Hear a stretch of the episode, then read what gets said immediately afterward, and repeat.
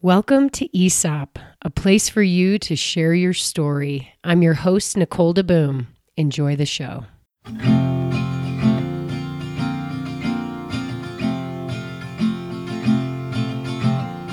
Aloha, I'm Leasa McIntosh, and this is my story.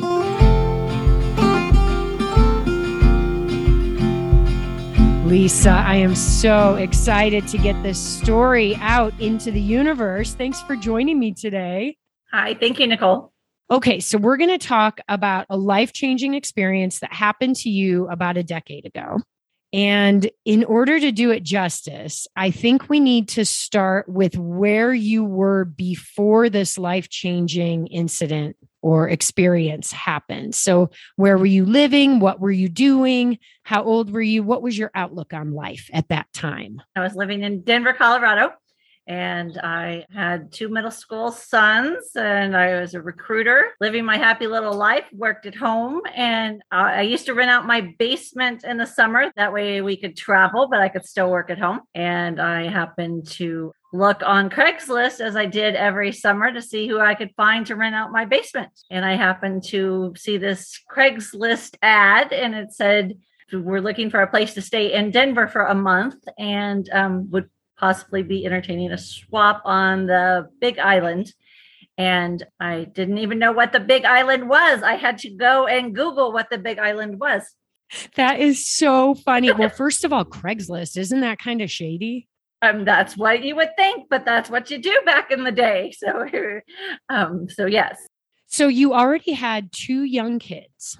Yes and this was a thing you did you you'd like in the summers you might make a little extra money have somebody rent out your space.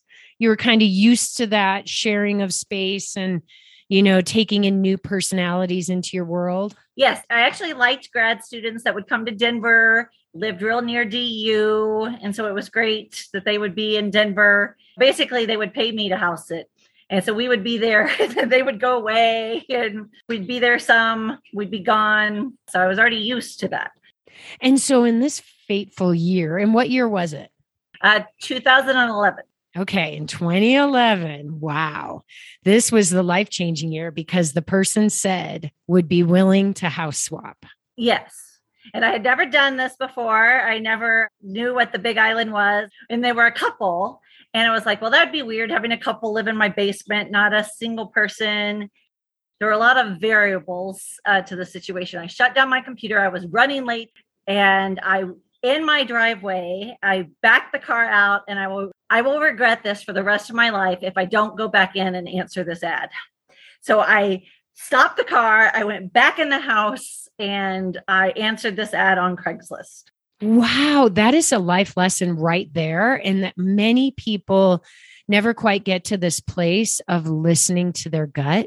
And you had that moment of like, I did. It's a gut check. It was a complete gut check. And I said, I'm willing to do this. And it was completely serendipitous. I truly believe it. The woman called me that afternoon. So I answered the ad and I and I said, you know what? I would be a little leery if someone with two middle school boys said they wanted to come live in my house for a month. And turned out that her daughter lives seven blocks from us in Denver. They wanted to come to Denver because the daughter was getting married and they wanted to be in Denver to help with the wedding. And the dates worked out perfectly. That why don't you have your daughter come over and see the house and meet us? And we can meet the daughter. I'd never done anything like this before. And so we figured it all out. Daughter came over and met us. We met the daughter. Boom, we set it all up and it happened. It happened. the dates worked. I booked the tickets. I I flew to Hawaii on uh, July 2nd of 2011, which was my son's actually 12th birthday. We flew out and I had never been to Hawaii. I as I said I had to look up what the Big Island was. And the Big Island is quite diverse. Like you know it's not it's pro- i think it's the only place in the world where you have like all seven ecosystems in one you know small yes, area yeah i think right? there's 15 in and i don't even i still don't have this right there's like 15 in the world and 13 of them are here on this island and wow yeah and so people i don't even know i've never even met pick me up at the airport and drive me to their house and we all spend the night at the same house and the next day um, i drove them to the airport and handed them my car keys and told them where the car was parked. They had had people over to meet me, and um, I don't know anybody on the island except for the people that I had met last night. And I'm on my own. My kids were flying over two weeks later. They were staying with their dad for two weeks. And so I'm like, okay, this is it. I'm I'm on vacation by myself for two weeks. And I was way ahead of this COVID curve. I worked from home. So I was working in Hawaii for two weeks. And I love it. Can I just say something that's really standing out here is the word trust. Absolutely. I, I, I blind faith, like complete trusted my gut, trusted everything about the situation. And I was like, I'm going to Hawaii for the summer. And yeah, off I went. It, you didn't even trust just yourself. Like you handed them your car keys and your life was in your house. And at this point, you you were going to be going back to Denver at some point. Yes.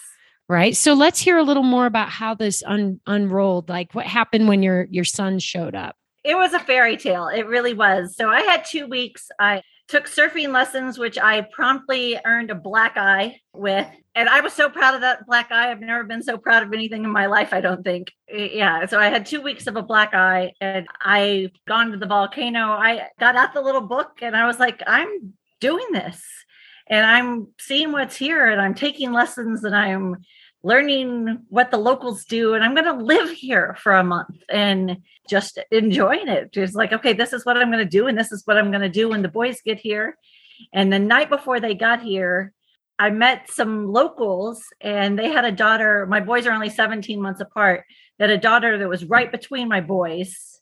And she's very much still involved in my life and with our life and my honey daughter they call her. And so she went with me to the airport to pick them up and we all go to the beach together and sunset and i mean it was something out of a fairy tale. And we spent the next two weeks going to the volcano and going to the other side of the island and it was insane and luau's and manta ray snorkels and fast forward 10 years later i'm living here full time and it totally changed my life did you ever go back? Oh yeah, we did. We so we swapped houses for the next three summers, and yeah, and my whole my whole life changed because I answered a Craigslist ad.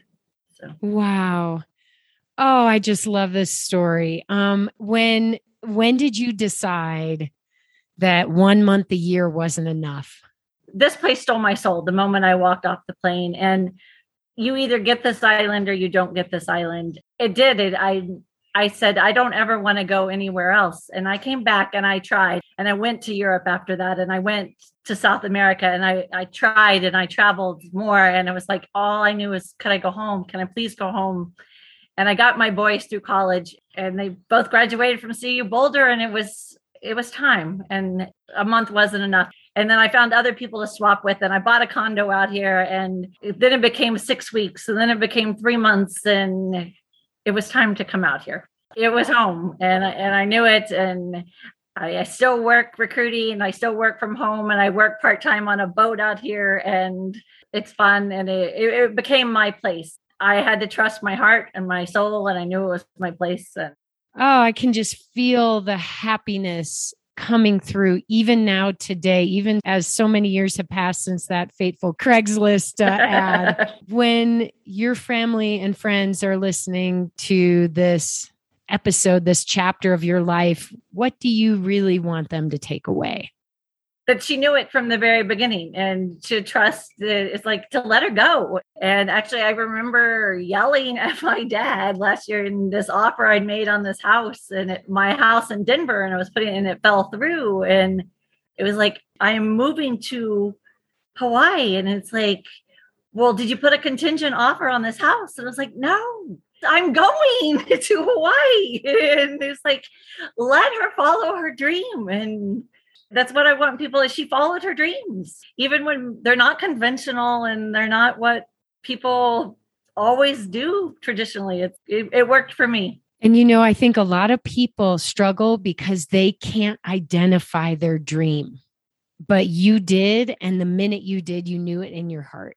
And I get up for canoe club and, and my eating habit, like I get up and eat my peanut butter toast at 4 30 in the morning, and then I'm having breakfast at 8 a.m. And then I, you know, next thing I know, I'm eating dinner at 2 30 in the afternoon and it's sunset and I'm going to bed at 7 30. And people are like, what kind of life are you living? And I'm like, a happy one. like, leave me alone. I can't imagine a better way to stop this story and to leave people than on a happy life note. Thank you so much, Leasa, for sharing today. Thank you. A hui hou.